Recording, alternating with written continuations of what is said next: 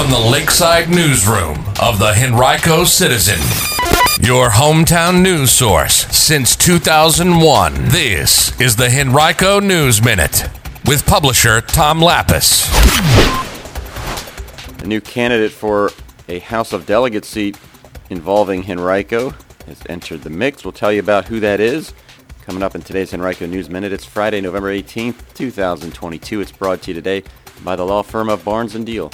And now for the news. Democrat Rachel Levy has formally announced her bid for the Democratic nomination for the 59th House of Delegates district.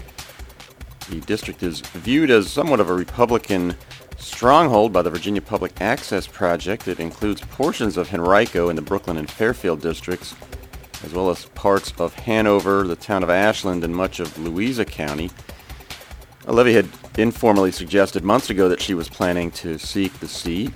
If she earns the party nomination, she could face a familiar opponent from her first foray into politics in 2021 when she lost to now five-term incumbent Republican Buddy Fowler 64% to 36% in that general election for the 55th House District.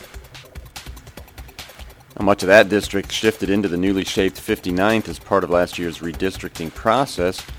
Fowler announced in April that he would seek to shift with it. He will face a challenge, however, for his party's nomination from fellow Republican Philip Strother, a Henrico attorney and winery owner. Levy is 49, an educator and a longtime resident of Ashland.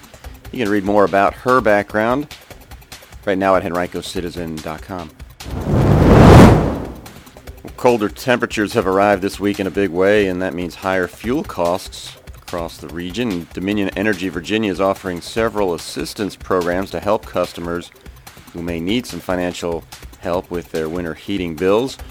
Among those programs are the Energy Share Bill Payment Assistance, which offers up to $600 in bill payment help from October 1st through May 31st, and Energy Share Weatherization programs, which allow eligible customers to receive a free home energy assessment and the installation of free energy efficiency upgrades. The company also offers extended payment plans and budget billing. If you'd like to learn more about some of these relief mechanisms, you can visit our website, henricocitizen.com, and look for this article. You can also call Dominion at 877-776-2427.